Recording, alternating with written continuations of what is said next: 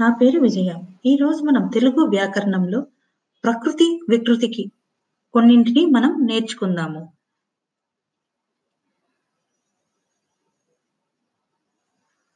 పుస్తకం వికృత పదం పొత్తము. పృథ్వీ వికృతి పుడమి. భిక్షము వికృతి బిచ్చము. ఆకాశము వికృతము ఆకసం. స్త్రీ వికృతి సిరి. పుష్పము వికృతి పువ్వు. గుణము వికృతి గుణము భక్తి వికృతి భక్తి స్థిరము వికృతి తీరము భుజము వికృతి భుజము. స్తంభము వికృతి కంబము. కీర్తి వికృతి కీరితి. రాక్షసుడు వికృతి రక్కసుడు.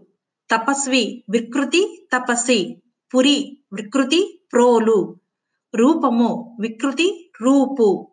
త్యాగము వికృతి త్యాగము తేగ. హితము వికృతి ఇతము. ఆశ వికృతి ఆశ. కృష్ణుడు వికృతి కన్నయ్య. గర్వము వికృతి గరువము. స్వం వికృతి సొమ్ము. సుఖము వికృతి సుగము. కులము వికృతి కులము విన్నారు కదా తెలుగు వ్యాకరణంలో కొన్ని ప్రకృతి, వికృతి పదాలను.